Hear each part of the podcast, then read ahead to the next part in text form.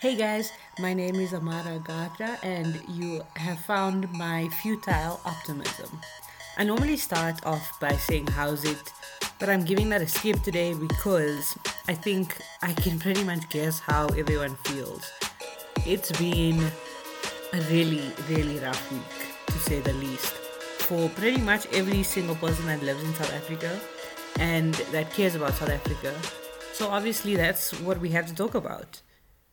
So I think the only way you wouldn't know what's going on in South Africa currently is if you were staying at the Stanford Lake Lodge that Minister Tito Mboweni tried to advertise literally in the middle of what we can now call an insurrection. So if you are there, then hopefully this will be informative for you. You can let Minister Mboweni know that he should probably listen to something like this as well it has been a really crazy time. And I think at a time like this, you kind of wonder what do people need to hear right now? I thought long and hard about what type of content I would want to make for this week. Um, I didn't really know if people needed like a pick me up, some comic relief, or like a dose of reality. But I think the only answer is that a combination of all of the above is pretty much what we need to make sure that we learn from this and also that we deal with this. There's no way, I don't think, uh, that you can speak about anything in the public without talking about the current context that we live in. It's too easy to ignore for those of us who have any sort of privilege. Um, but honestly, the most vulnerable in our society have no choice but to deal with the consequences of what's happened the past week, but also the consequences of the country that's been structured this way for so many years. As I record this, there's a lot of incredible human beings that are doing amazing work, cleaning up different cities, um, trying to make sure that people, especially in KZN, have enough food, have enough supplies. It also feels a little bit like the sun is rising. Not because I believe in the new dawn of Ramaphosa, but just because I can literally see the incredible amount of goodwill that South Africans have. It's probably an appropriate time to say that when people started calling Cyril Ramaphosa cupcake, you helped me be healthier because you put me off cupcakes. So I really appreciate that if you could maybe start calling Tito Mboweni something like chocolate, um, or you could call Bheki Cele something like samosas, I would, yeah, my healthy lifestyle that I'm aspiring for would really appreciate that. Anyway, I think it's fair to say that the past week has not been healthy for anyone, emotionally specifically, but physically as well now it's important to just say that personally, I am really sorry to everyone that's lost something or someone in the riots this past week. I can imagine that it feels like an insurmountable mountain to climb. And I hope that there is healing for you, your family, your loved ones, financially, emotionally, physically, and um, for all of us as a country. I tried to sort of distract myself because I think I realized that I was consuming way too much and I was just getting quite overwhelmed. So I started watching Superstore. It was an amazing form of escapism, and this is not an ad, but I would suggest anyone that needs some breathing space should do that or something similar. But even though it really helped me distract myself for a while, there is a point in like the last season, I'm not going to spoil anything, um, there's a point in the last season where something goes wrong, and I cried like an absolute baby, like an infant. I wept myself to sleep. And I think I, I generally do have a problem of getting overly invested in fiction, but I as I was crying, like I realized that I was partly crying because okay, the story got really sad, but I was also crying because I think I needed like an emotional outlet. So as much as I was distracting myself, I think I did need to find some way to express the confusion and the hurt and the uncertainty and the genuine fear and despair that I was feeling. So I would encourage everyone to just take a moment and deal with the emotional trauma that you've had over the past week.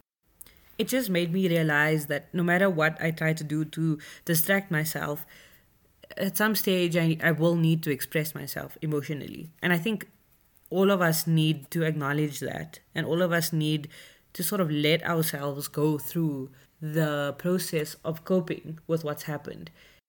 And I know that the show is called My Futile Optimism, which implies that there is some sort of a silver lining to the issues that we have, or that, you know, no matter how big our issues get, I still have faith that we'll overcome them. Sometimes it really doesn't feel like that. And the past few days, it hadn't felt like that. I really struggled to look for any sort of light at the end of the tunnel and I guess what I've learned is that sometimes it's not necessary to look for that light. Sometimes you really do have to try get comfortable in the darkness. And that is because I think most of our country has been facing this sort of darkness for so long that any sort of light at the end of the tunnel that I could identify would have been artificial and not long lasting. And that's, I think, the problem. I think I've seen a lot of people, you know, get angry at how others are choosing to deal with the unrest and the riots and the damage that's been caused. On the one hand, there's people who are like, let me be angry. You know, I've lost a lot. I'm really scared. I don't know how myself and my family will recover. And then the other side is saying, let's look at this from an empathetic point of view and let's try and identify the root causes of this type of unrest. And I think the point is that both responses are fine, both responses are acceptable. The point is not to try and impose your preferred response onto someone else. It's natural, I think, to have a spectrum of responses, and it's important for each individual to sort of decide what their response is and to listen to that and to honor that. As long as your response is not, I'm going to be racist and shoot at every black person that I see. So we have to kind of talk about Phoenix and what's happening there. And there's been different reports about what's going on, about who has been killed and who has done the killing. And a big part of that is owing to the spread of fake news and how people share information without verifying where it comes from. The problem is that when there is a track record of a certain group being consistently racist and abusive to another group, it's easy to weaponize that and to spread fake news that abides by those things that already exist. In general, the Indian Muslim community, of which I am from, is too comfortable in their racism.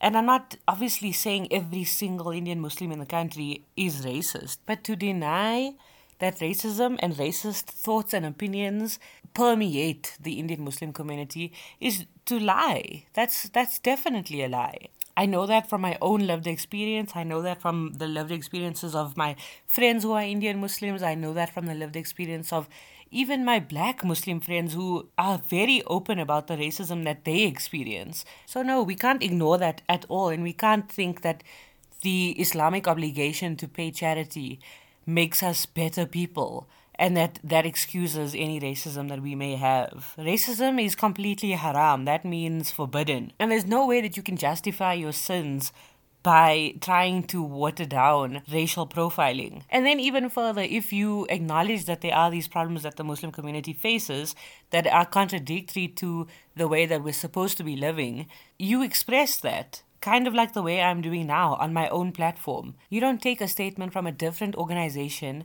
and appropriate it to say whatever you want it to say.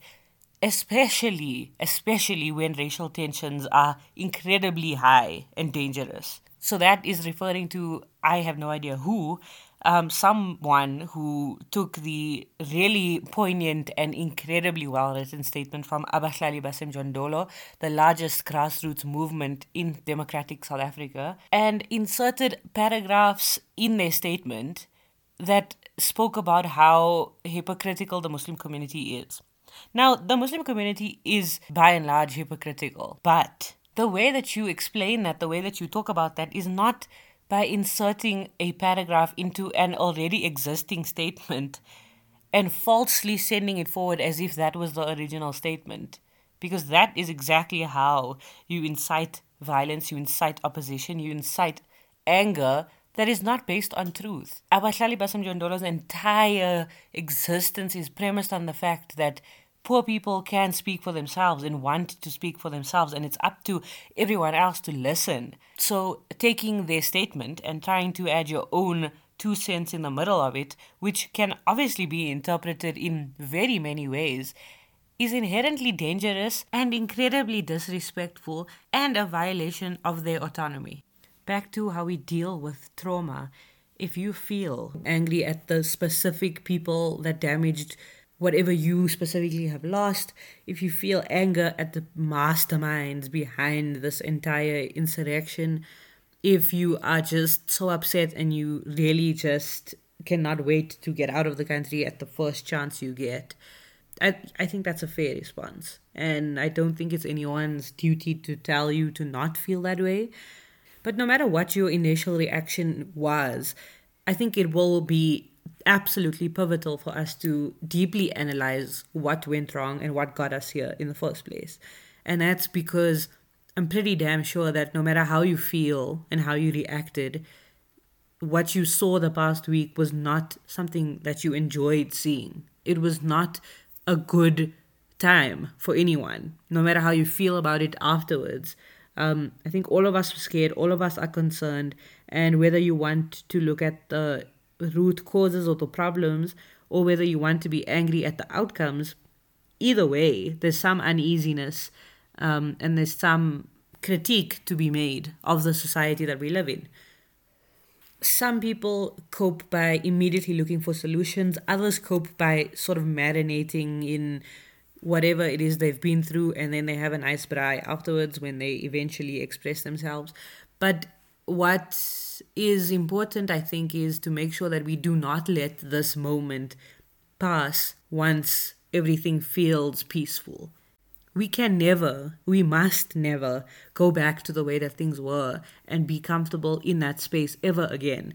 Not just because it was politically turbulent, but because genuinely a minority of our people were benefiting from the system. And to varying degrees, it's quite obvious that there's people that benefit in different ways. But at the end of the day, most of the benefits were not going to everyone. And everyone was not even facing like a comfortable life. It's not like the person who is the worst off in our country was living any sort of life that is acceptable in a society that apparently cares about human rights.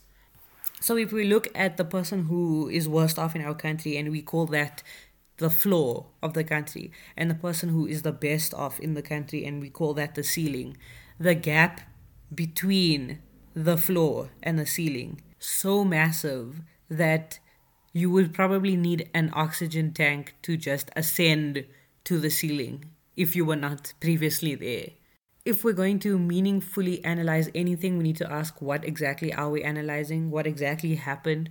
Um, and as per President Cyril Ramaphosa's most recent announcement on Friday evening, what happened was an insurrection. And that is basically an attempt to overthrow and replace the current authority and government.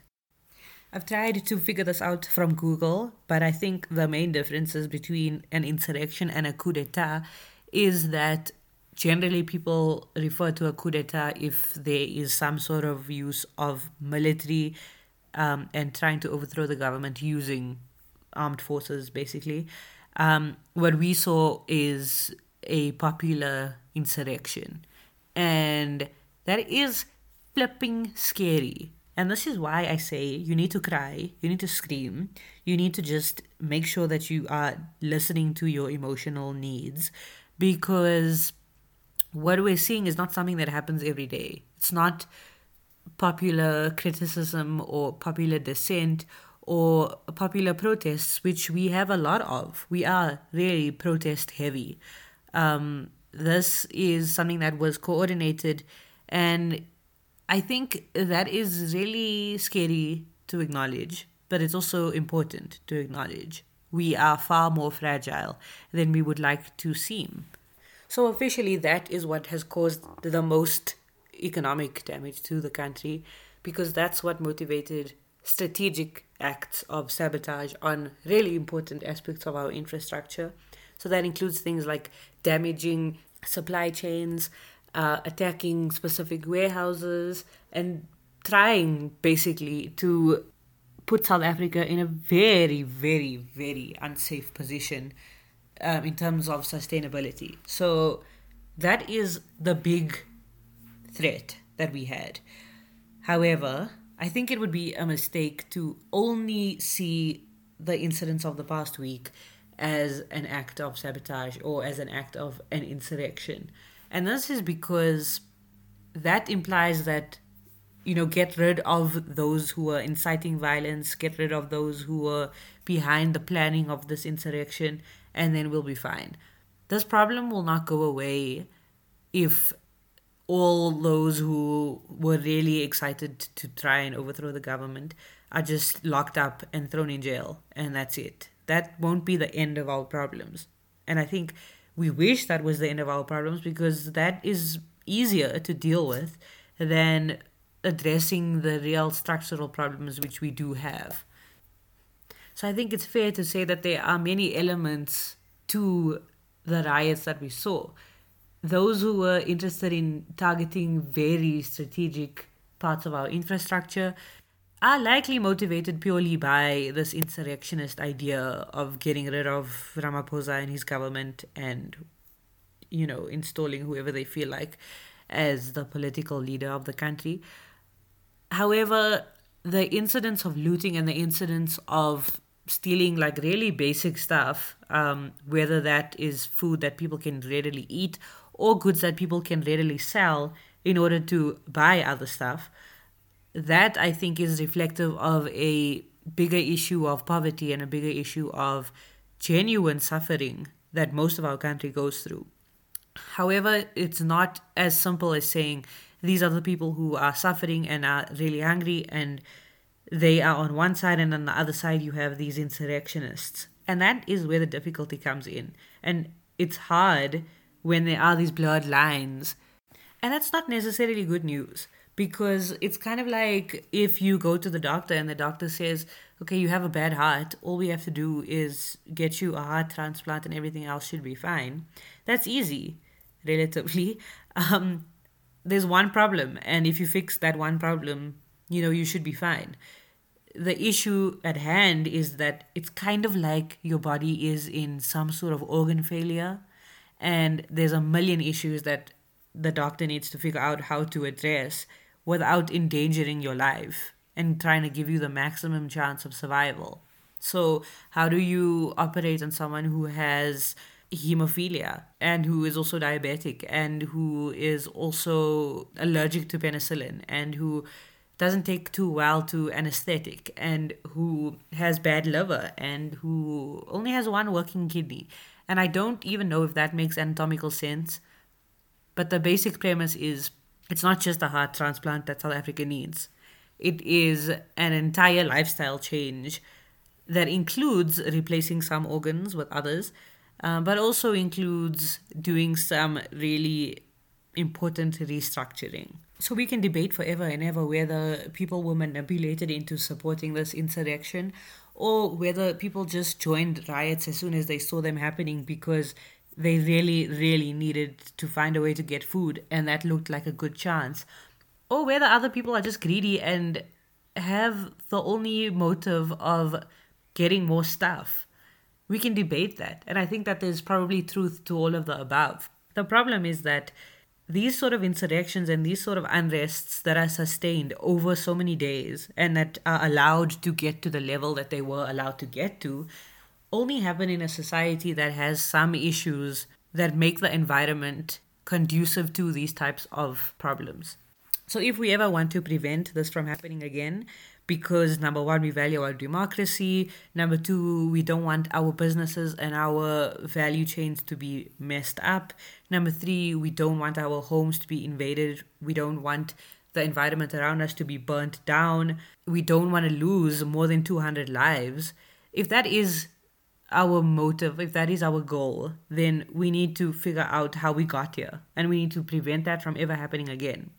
So, as I've been saying, it's, I think, a variety of problems. But the main point to take away from all of this is that the context that we live in in South Africa is absolutely ripe for this type of insurrection. And that's because we have so many social problems. We have so many social cleavages.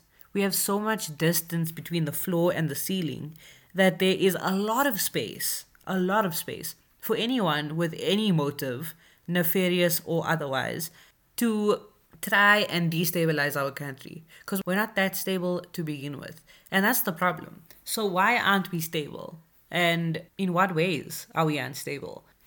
Number one, the expanded unemployment rate is higher than 40%. That is insanely high. A government pass is 30%. So this is higher than the pass rate, okay? The unemployment rate is doing better than the pass rate. That's an issue, firstly. Secondly, we have more than 70% youth unemployment, which is enough of a pass mark to get into like a postgraduate degree, and that's considered prestigious. So our youth unemployment rate is skyrocketing, reaching new heights over here. And then we have this problem of extreme poverty. And poverty is like a word that we have used so often that it feels like it doesn't mean anything anymore. But contextually, it's absolutely devastating. More than half our population lives on less than 1,300 Rand a month. Less than 1,300 Rand a month. But 11 million South Africans earn less than 28 Rand a day. This is the really scary number 28 Rand a day. If you go onto ShopRite's website, you'll see that you can get a loaf of bread of 600 grams for 5 Rand. Um, and you can get a smooth peanut butter 400 gram jar for 27 Rand. Oh, wait, that's more than the 28 Rand that more than 11 million people in South Africa live on. So I guess you could just buy the peanut butter and eat out of the jar. And that's all you'll eat for the entire day. If you spend all of your money on food, that's all you'll eat the entire day. Forget everything else that you have to pay for. Um, and if you have a peanut allergy, then shame. Don't buy the peanut butter because you will not be able to afford any sort of health care. Now, here's the space that I was talking about from the floor to the ceiling. So, let's talk about CEOs and how much they earn, right? The maths say that they earn approximately 1,519 Rand per hour. Per hour. But okay, Fine. Let's assume that CEOs work so incredibly hard that they deserve that much in remuneration.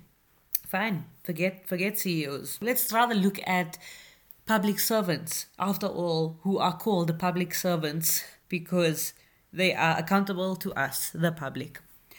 How much does, I don't know, your favorite cupcake earn without a pay increase? Because our members of parliament are so kind.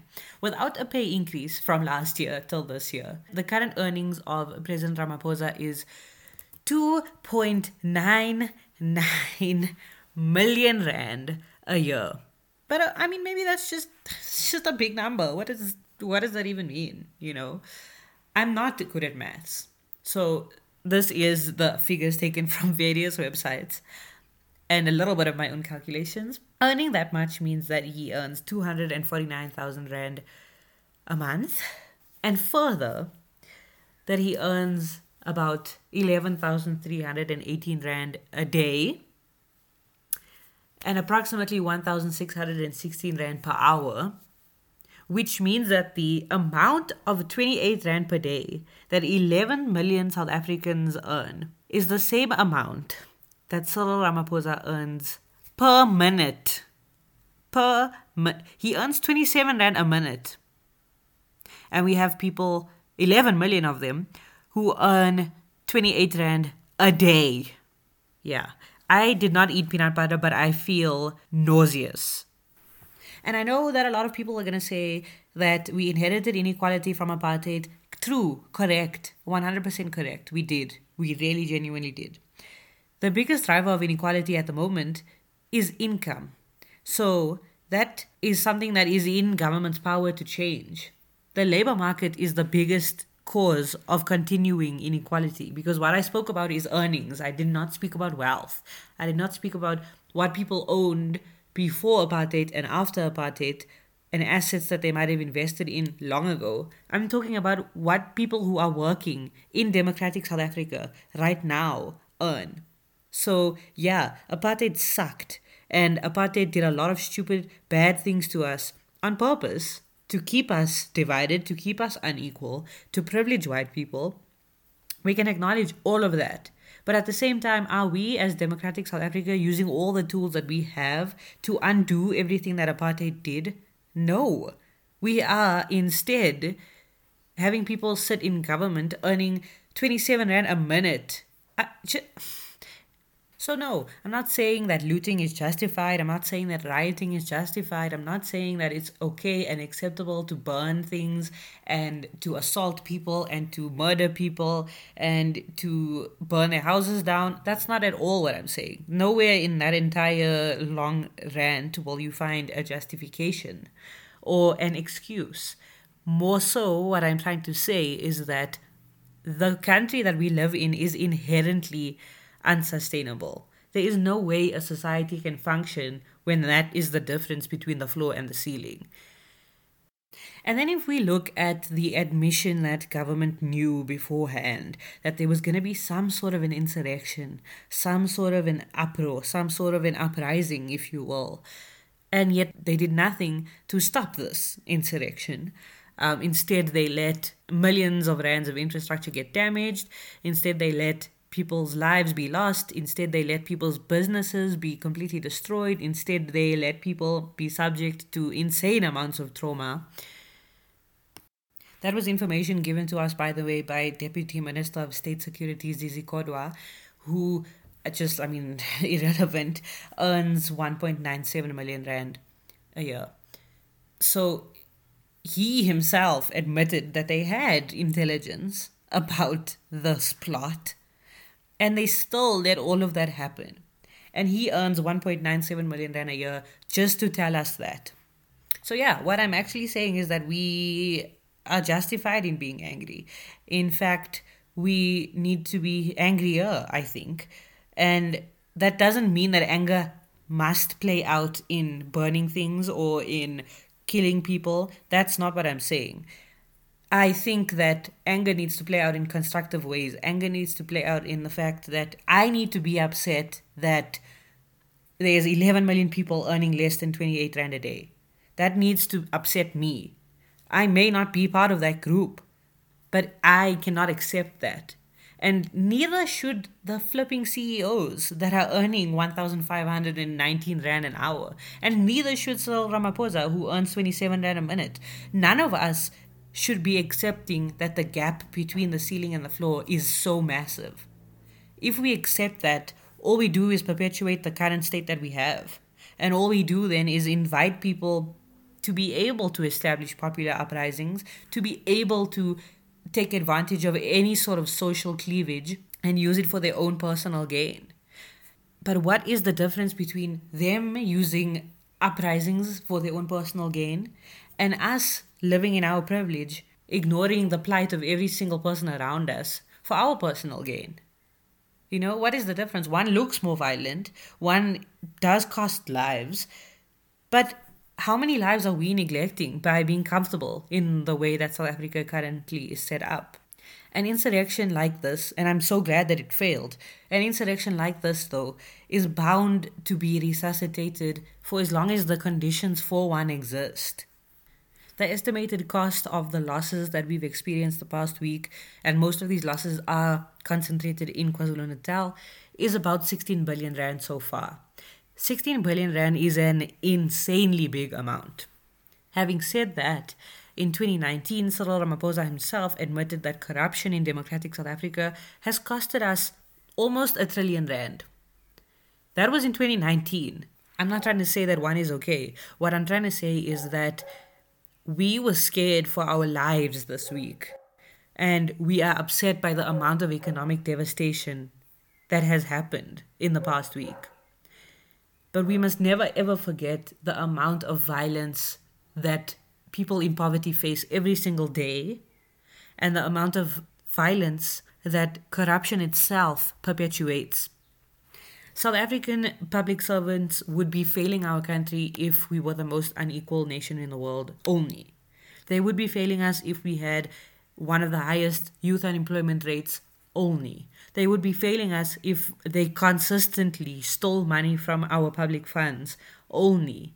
And yet, they do all of those things. All of those things are things that happen in South Africa every single day. And that's why people were trying to explain that this sort of insurrection was inevitable. Regardless of what the intentions were of the nefarious people who were behind this insurrection and whether they supported Zuma or not or whatever it was. The fact is, you can encourage people to loot en masse and to burn whatever buildings you identify and to damage infrastructure that's really critical to South Africa because South Africa does not work for them. You don't even necessarily have to convince them of the case for Zuma or the case against Ramaphosa specifically. All you have to convince people of is that they deserve better, which is inherently true. If we don't give people a just solution to the current lives that they live, then anyone can encourage them to do anything on the basis of a better future. Because pretty much everything is better than the current lives that the poverty stricken live in in this country. And the point is not to just sit with us for the next week and a half and be upset and be feel hopeless. Um, because the truth is that there is possibility for change. It's just hard work. But it's hard work allowing a state as unequal and unfair and unjust as South Africa to be maintained. And that hard work has always been put on the backs of the poor. So we need to do the hard work that prevents this perpetuation of poverty, this perpetuation of inequality, this perpetuation of hate, this perpetuation of oppression. Um, and that hard work can look like many different things. And this is the tiny sliver of optimism that's in this entire episode. That there's many ways for us to work together to fix things. There's many ways for us to build a state that serves all of us. Number one has to be that we will not accept a state that moves forward without majority of the population. We all have to move forward, all of us. We have to narrow that gap from the floor to the ceiling. We have to. We absolutely have to. And we can't accept anything less. We can't accept this slow, gradual, maybe one day one person will escape poverty and that'll be the success story. That's not the country that we can live in. That's not the country that we can accept. We have to push every single day for things like increasing minimum wage, for things like paying grants. So check out Pay the Grants, not an ad. We need to argue and fight for better public services because how can it be that if we have enough money, we can just bypass the public services and use private services and we don't really care what happens to those who have no choice but to use public services. It cannot be that way anymore. We can't have the most lucrative business be being a member of parliament. How can that be? The the reason people should want to be parliamentarians is because they get to serve their community, not because they are for sure going to be millionaires. That cannot be the incentive that we allow to happen we have to have feedback mechanisms where when we identify that there are problems with the way government relates to its people that we can see those changes implemented quickly that government takes communities seriously that government organizes with people on the ground in grassroots movements.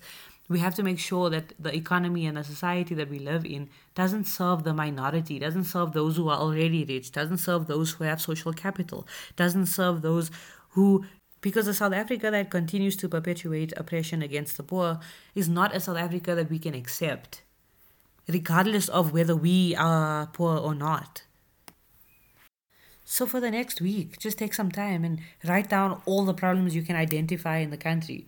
And if you find some solutions while you're thinking about it, write those down as well. Talk to your friends, talk to your family. If they don't feel like talking to you, then talk to me at AMARAHG on Twitter and Instagram. Work on trying to envision a better path because we have no choice but to make a better path. Even if half of us leave the country, there will still be people left over. There will still be people who need a better life, who need a better society. So we have no choice but to make one. Put simply, here's to us and here's to hope.